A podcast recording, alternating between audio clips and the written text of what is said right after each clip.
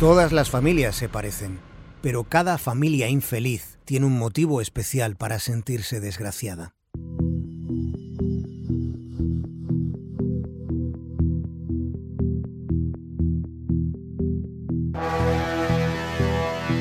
Escucho dos o tres voces masculinas, seis y cuarto de la mañana del día 16 de agosto. El pueblo se siente con mucho dolor, con mucha extrañeza. Porque se puede dar un golpe a una persona en una pelea, pero matar a sangre fría. Lo único que tenemos es un cadáver. Los cadáveres para un forense hablan. Es un momento muy, muy, muy duro, que una persona apreciada. ¿Tiene usted experiencia profesional para resolver asesinatos? Sí, hemos estado trabajando en, en casos que todos recordarán, como el de Diana Kerr, como el del niño Gabriel. ¿Mantenían relaciones sexuales? Sí, esporádicamente. ¿Cómo le afectó saber que su mujer le era infiel? Tenemos que conocer a la víctima casi mejor incluso que su familia. No puede haber ninguna prueba de que mi defendido haya tenido una intervención en los hechos.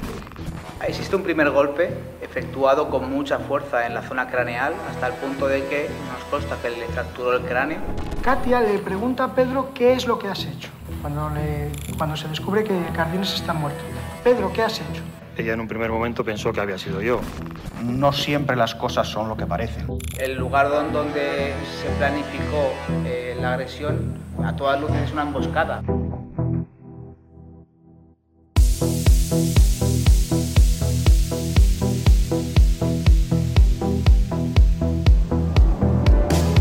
La emboscada. Caso Ardines. Capítulo 1. Las flores del mal.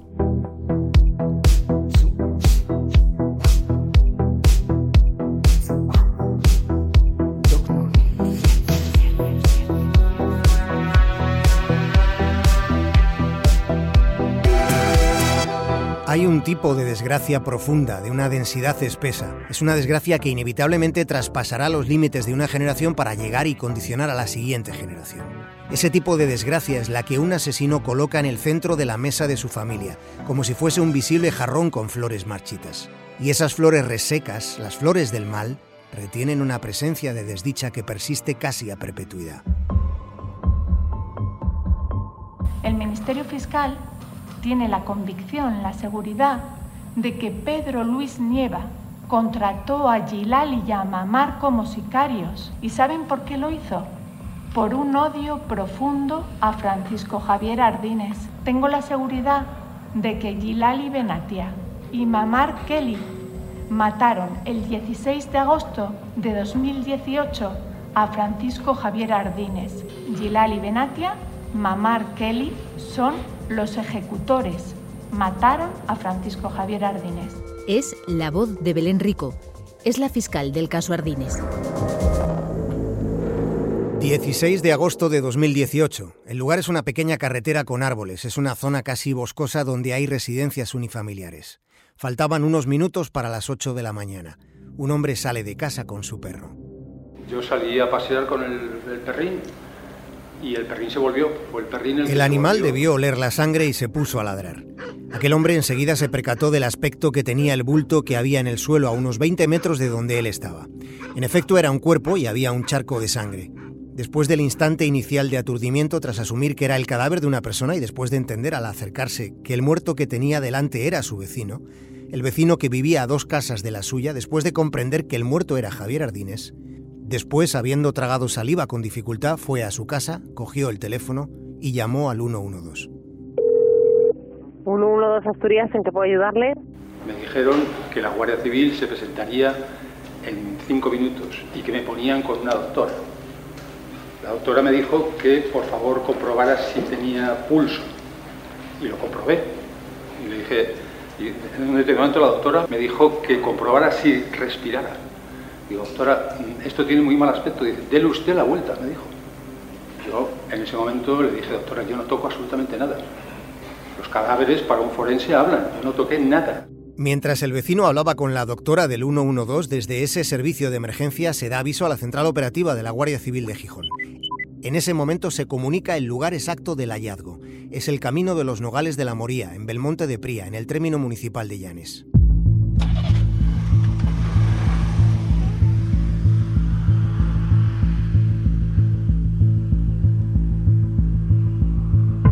Los primeros en llegar son dos agentes del puesto de la Guardia Civil de Posada de Llanes. Tardan exactamente nueve minutos en hacer el trayecto. Una vez allí, desde el principio, por las lesiones visibles que presentaba el cuerpo, tienen la certeza de que es una muerte violenta. Los agentes son plenamente conscientes de que lo que tienen delante es la muerte violenta de un concejal. Ellos sabían quién era el difunto. El muerto tenía el pómulo derecho pegado al asfalto. Mirándole se tenía la sensación de que le hubieran aplastado la cara contra la carretera. La parte izquierda del rostro quedaba a la vista, mostrando una mueca espeluznante.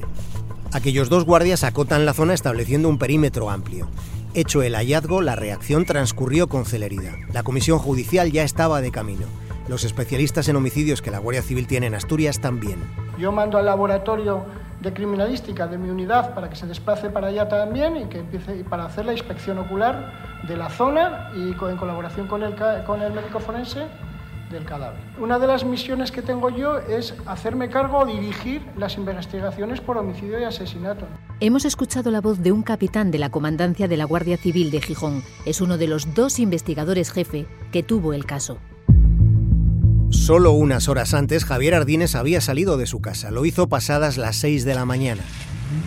Aquel día su primera intención era dirigirse a la localidad de Garaña de Pría, que también está en Llanes. Allí iba a recoger a una amiga, una mujer llamada Beatriz. Con ella había quedado a las seis y cuarto. La idea era aprovechar la mañana en el barco. Tenían pensado zarpar con Adrián, que es el compañero con el que habitualmente Ardines salía a pescar. Pero la embarcación, la Brama Doria, aquella mañana se quedó amarrada a puerto.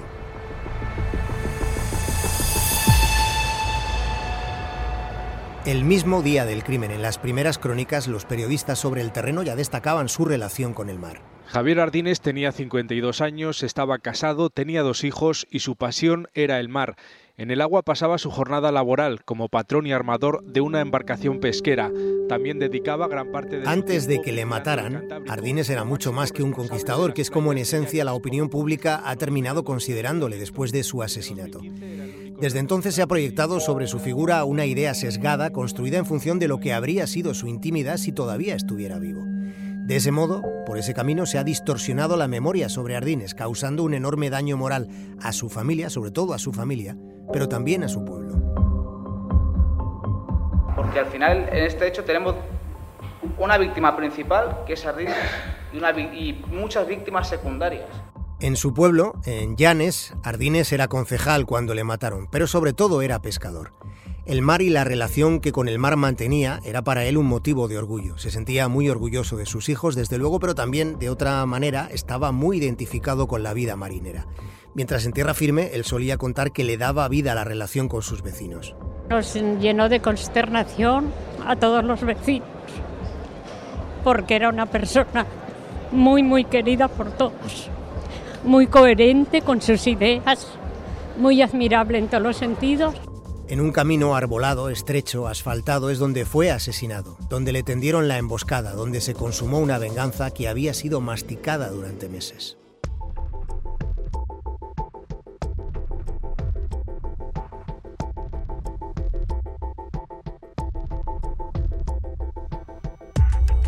A los pocos días del crimen se unen a las investigaciones agentes especializados de la sección de homicidios, secuestros y extorsiones de la Unidad Central Operativa de la Guardia Civil.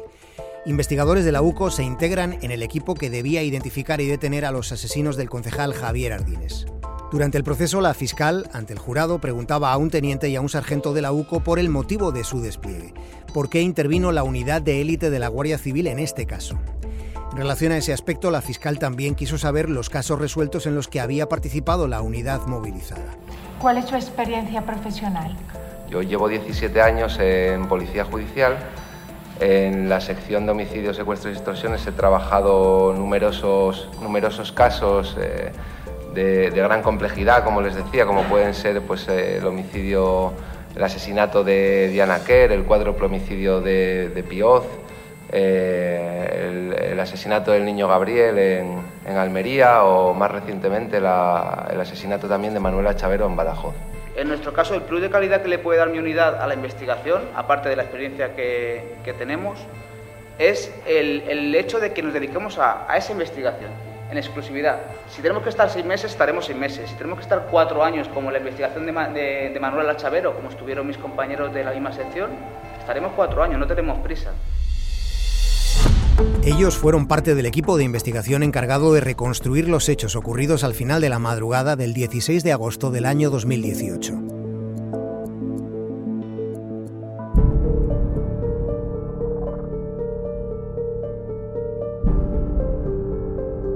Javier Ardínez tuvo que parar su coche a escasos metros de su domicilio. Alguien había colocado dos vallas situadas transversalmente en la calzada, impidiendo que el vehículo siguiera por el camino que conducía a la carretera. Por ese motivo, Javier detiene lentamente su Citroën en Berlingo.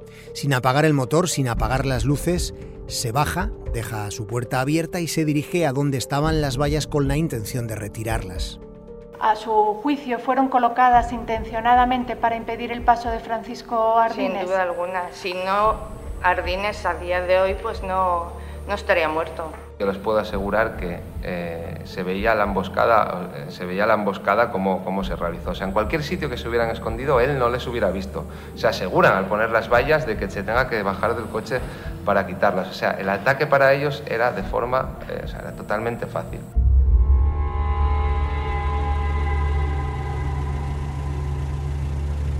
El cadáver fue hallado a 70 metros de su vehículo, que quedó abierto con el motor en marcha y las luces encendidas. 70 metros. Esta fue la última distancia de su vida. La recorrió desesperado, aterrado, sin comprender de quién huía y por qué trataban de agredirle. Nunca pudo responder a las preguntas que se agolparon en su mente mientras su cerebro se ocupaba de lo más importante en aquel momento, intentar salvar la vida aunque en realidad, como explicó la Guardia Civil durante el proceso, en realidad no tuvo ninguna opción, no tuvo escapatoria. Javier Ardínez fue asesinado en el camino de su propia casa. La Guardia Civil confirma la muerte violenta del concejal de Llanes, Javier Ardines. Su cadáver apareció esta mañana en las inmediaciones de su casa, junto a su coche. Pues fue como tres minutos antes de acabar el matinal, el informativo matinal en directo, ¿no, Nelly? Que de repente yo noto que me hablas al pinganillo y, y me dice literalmente eh, acaba de aparecer muerto un concejal en Llanes con un estacazo en la cabeza. Sí, porque ese era el, aviso tal cual que habíamos recibido de Manuel Argüelles, que estaba de vacaciones, nos llamó y nos dijo, me dicen que aparece muerto un concejal en Llanes, Javier Ardines, con un estacazo en la cabeza. Sí. Rápidamente intentamos confirmar la noticia porque quedaba nada, tres minutos nada, así, nada, minutos, sí, sí, para que terminase el informativo. Llamé a Itana Castaño, que era la coordinadora de corresponsalías que estaba trabajando, e intentó confirmar la noticia con el entorno de Ardines, sobre todo con personas del partido. Sí. Pero, con el entorno político. Sí. pero muchas se estaban enterando por ella de que Javier Ardines había fallecido. Entonces, bueno, a vista que quedaba muy poco para que terminara el informativo, no, no nos atrevimos a salir con eso y optamos por la prudencia.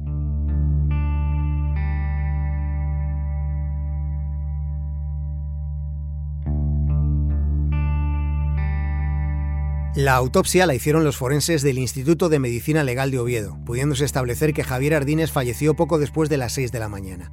Entre la ejecución del crimen y el hallazgo del cadáver transcurrieron algo más de 90 minutos. Los forenses tienen claro que el golpe inicial que recibió Javier Ardínez en la cabeza no fue dado al azar, le alcanzaron, señalan, en la zona parietal, una de las más resistentes del cráneo, y lo hicieron con tanta fuerza que se lo fracturaron. La hipótesis que barajan es que fue golpeado por detrás con un objeto contundente que cayó de rodillas y que cuando se encontraba en esa posición o ya en el suelo, le estrangularon con una presa de codo. Es una técnica que se realiza con el brazo, ejerciendo la presión desde atrás y comprimiendo la nuez. Eso provocó una falta de oxígeno que afectó a la función cardiocirculatoria y que, unido al traumatismo cráneoencefálico, provocó la muerte de Javier Ardines. Pilar Arias de Velasco es periodista, es la jefa de la sección Asturias en la redacción de informativos de TPA.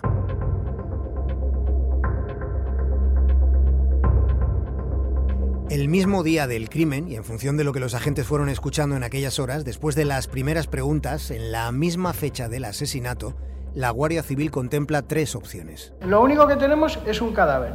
Tenemos un cadáver, tenemos una familia, tenemos un entorno de vecinos y tenemos un entorno laboral. Y esas son las vías que tomamos. Es decir, una parte sentimental, una parte laboral, y ahí teníamos dos partes, la de pesca y la del ayuntamiento, y la tercera el entorno vecinal, problemas que habían podido surgir entre vecinos. Entonces lo que se hace es que se investiga cada una de esas partes. Es la voz del capitán de la comandancia de la Guardia Civil de Gijón.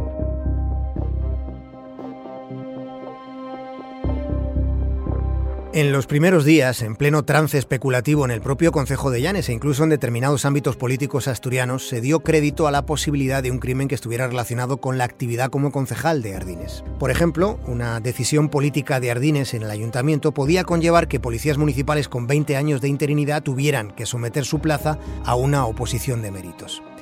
Ese y otros aspectos de la vida pública y privada de Ardines fueron insinuados por los abogados de las defensas como vías de investigación en las que dijeron los letrados no se había indagado lo suficiente.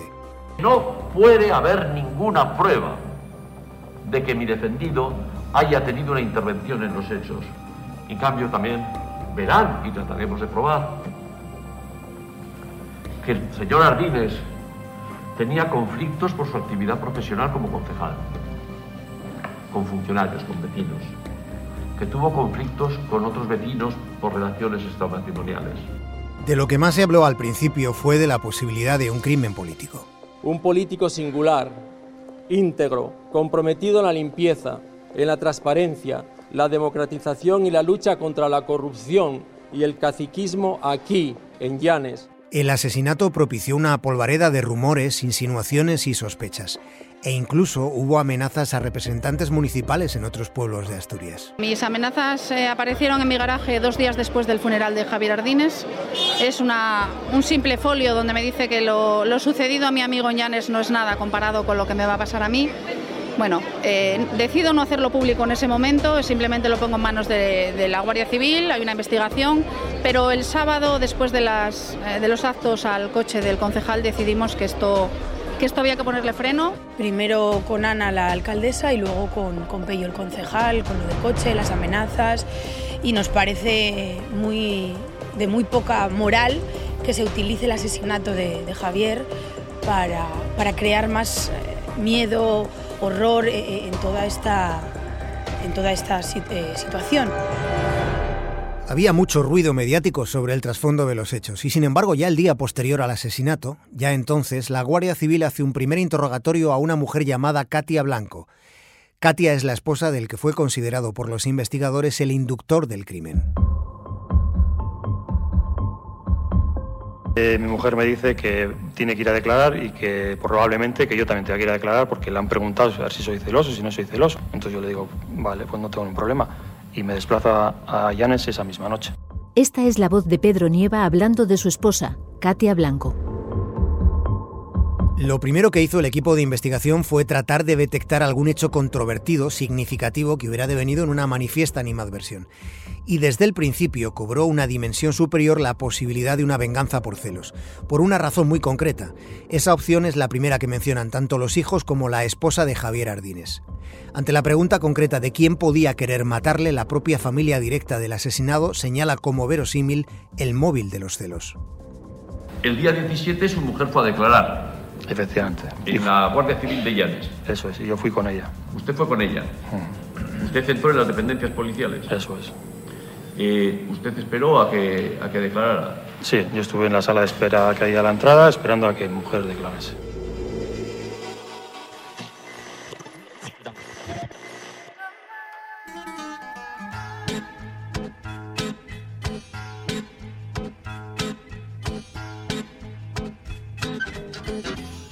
Tantos años de relación, pues lógicamente existe un cierto cariño, pero se va perdiendo, pues ya te dejas el enamoramiento, el amor, ¿no? por así decirlo. Ya se va distanciando un poco más la pareja.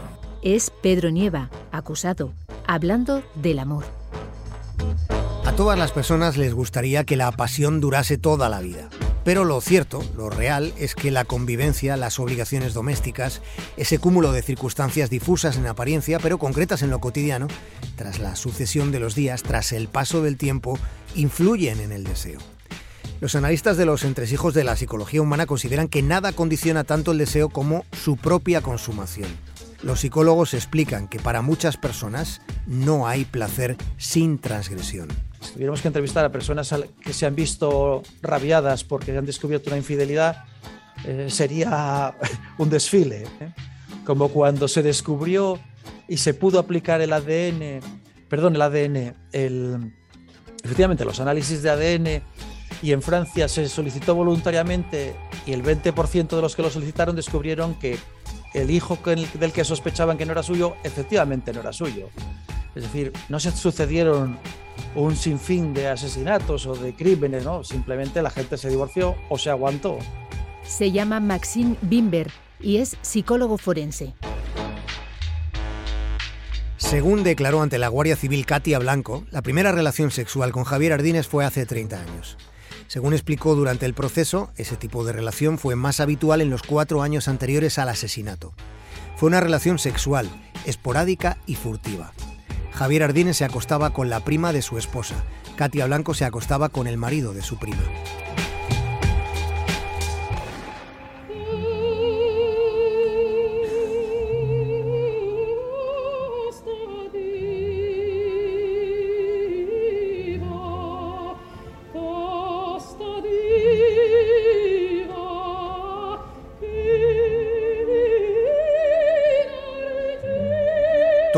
Ha sido hecho antes y lo será de nuevo. Ese tipo de relación furtiva es una historia cotidiana, tan presente como antigua, tan antigua como venidera. Pensemos en el efecto simbólico que tiene la historia de Ana Karenina, aquella mujer enérgica y honrada que queda perdidamente enamorada del caballero Bronsky, hasta romper con todas las costuras de su situación vital, incluso con las de su propia condición de mujer casada. Y lo hace en una sociedad decadente, sin valores, con hipocresías, en ese tipo de sociedad, en ese contexto social, transcurre la historia de Ana Karenina. Es una trama en la que está muy presente algo que hoy sigue siendo cotidiano, el adulterio.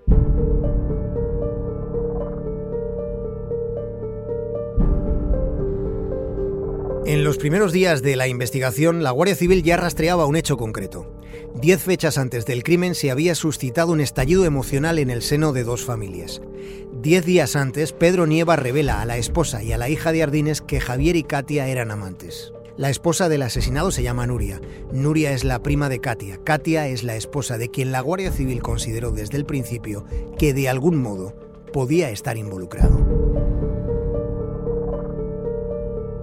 3 de septiembre de 2018. 18 días después del asesinato, la Guardia Civil ya coloca una foto en el mismo centro de la gran pizarra del equipo de investigación. Era la foto de Pedro Nieva.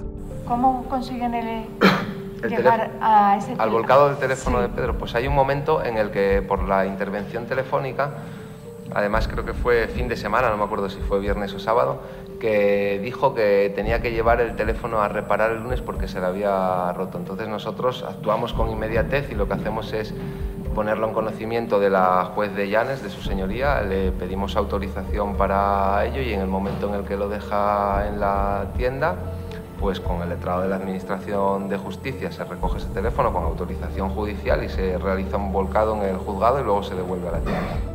Los investigadores dan un papel clave a la grabación que Pedro Nieva realizó durante el puente de la Constitución de 2017. Es entonces cuando él confirma sus sospechas sobre la relación que su mujer mantenía con Ardines.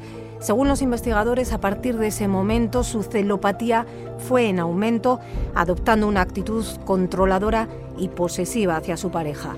En el juicio, Nieva insistió en que no tenía intención de grabar a su mujer, que fue un accidente, pero su versión ha sido cuestionada por todos los guardias civiles que han declarado. Yo estaba enredando con el teléfono móvil porque quería ver cómo se mandaban mensajes de voz en la aplicación y bueno, pues en un momento dado vi que el baño se estaba librando y, sin darme cuenta lo dejé encima, encima de la mesa y fui al baño. Pedro nos ha dicho aquí, el día que ha declarado, que la grabación fue fortuita, que no quiso grabar, que estaba eh, manejando el móvil porque estaba intentando enviar unos mensajes de voz. ¿Usted le, lo ve posible? No, en absoluto. ¿Por qué? Dígame por qué. Fácil. Eh, dentro de toda la información que recopilamos, eh, accedimos al terminal telefónico que, en que usaba Pedro. Se confeccionó un informe, que vendrá un compañero a hablar de, él en profundidad, en el que existe una grabación. No es, bueno, no es una grabación, es la grabación a la que, a la que está haciendo referencia la señora fiscal. En esa grabación por los datos de ese, audio se observa que está grabado por la aplicación eh, del terminal móvil de un iPhone, no está grabado por WhatsApp.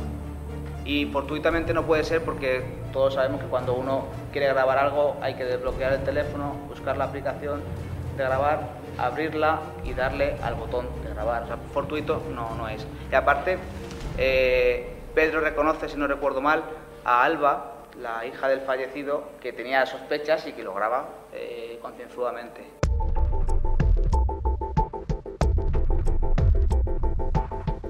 Fue en el puente de la Constitución de 2017, era 8 de diciembre. Aquella fue una fecha clave como vórtice del desatino.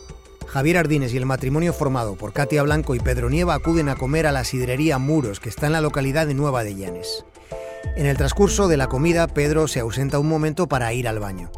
Aunque en realidad no era una necesidad acuciante de micción lo que le lleva al aseo, sino más bien el ansia de desnudar una sospecha. Antes de levantarse de la mesa, deja grabando su teléfono móvil.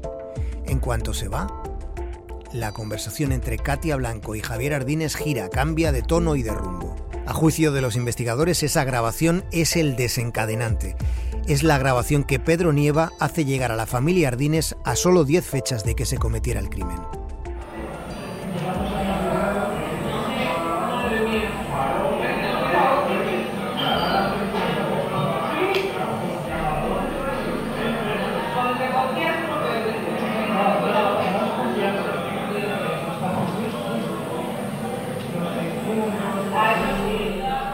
Momento eh, Katia y Ardines empiezan a hablar de una forma más cercana, con alusiones al tiempo que llevan librando, a si supiera mi marido cómo caliento la casa, con expresiones de ese tipo. Y luego hay una tercera parte, que es cuando Pedro regresa de, ir al baño, en el que claramente, cuando escuchamos la grabación, vimos que hay un cambio radical de, tema de conversación y hablan de un flan o de qué bueno está el flan aquí o algo así. Sí, del postre. Cuando se busca la verdad, se corre el riesgo de encontrarla. La pregunta era a dónde le condujo el hallazgo de la verdad que buscaba Pedro Nieva.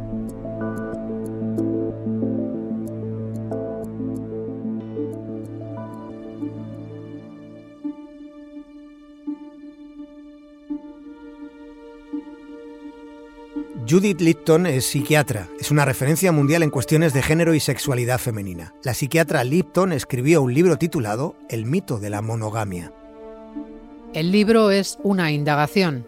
Se utilizan datos de disciplinas científicas como la biología, la fisiología y la antropología para demostrar que la monogamia es un mito entre los seres humanos. Durante tiempo se consideró que muchas especies animales, sobre todo entre las aves, eran monógamas, pero las nuevas técnicas de ADN han permitido descubrir que no es cierto. Se ha revelado que, digamos, engañar a la pareja es algo común en ambos sexos en muchas especies. En el libro de Lipton se explica que no hay duda de que el deseo de tener múltiples parejas es natural. Se plantea que lo que no es natural es la monogamia. El libro de esta psiquiatra está considerado una explicación científica seria sobre un asunto en el que desde una perspectiva más sociológica hay bastante controversia moral. La señora Lipton está casada con David Barash, que es profesor emérito de psicología en la Universidad de Washington. Mr. Barash ha escrito 40 libros, incluidos algunos sobre el comportamiento sexual de animales y personas. También ha centrado sus indagaciones científicas en la agresividad. Bien, hace justo 10 años, en redes, en televisión española, Punset preguntaba a la señora Lipton y al señor Varas por el controvertido asunto de la monogamia. Los hombres buscan parejas, muchas parejas, parejas múltiples. Les encanta practicar el sexo con muchas mujeres. A las mujeres también les gusta el sexo, pero son más exigentes, seleccionan con más cuidado. Sin embargo, también escogerán nuevas parejas y pueden beneficiarse de ello.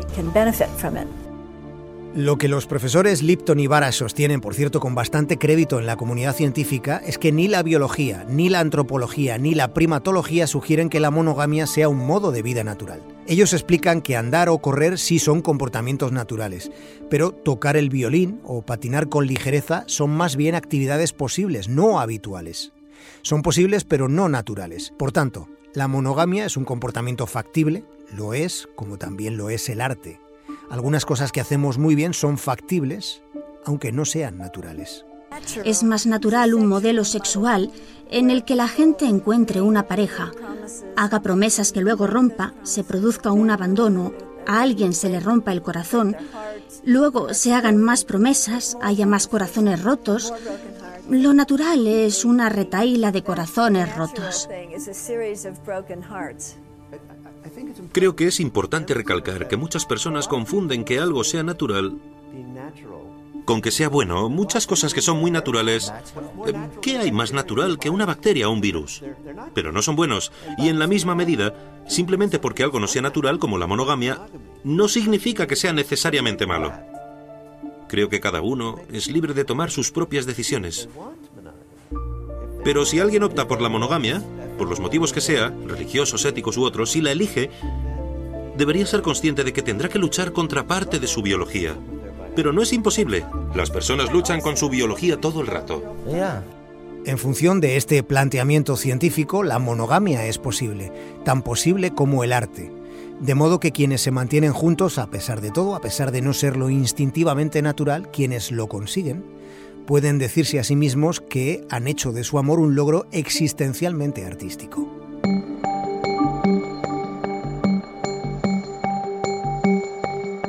Katia Blanco compareció de nuevo ante el tribunal el 16 de noviembre de 2018. Fue justo tres meses después del crimen, en el cuartel de la Guardia Civil de Llanes. Allí, Katia explicó que conoció a Ardines con 15 años.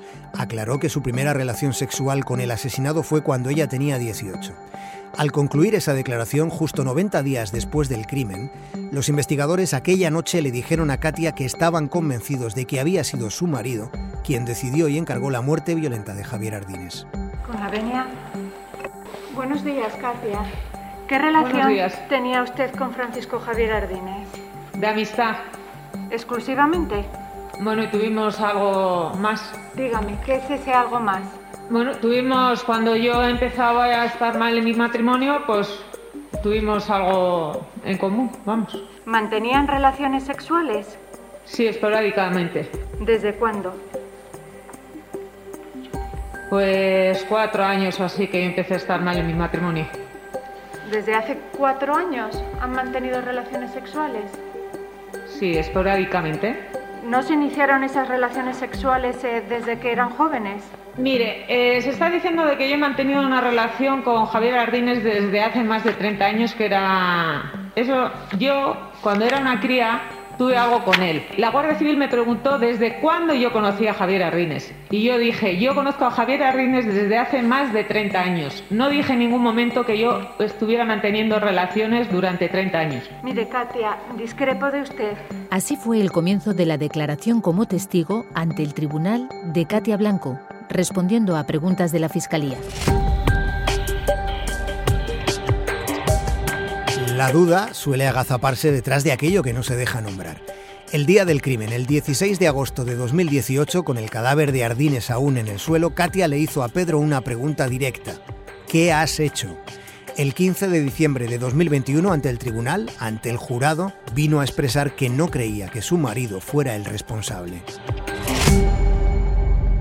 En el próximo capítulo de La Emboscada, escucharemos las explicaciones que Katia Blanco dio ante el tribunal sobre cuál fue el comportamiento de su marido desde que él descubre la infidelidad y hasta la fecha del crimen. Cuando la playa se inundó de luz y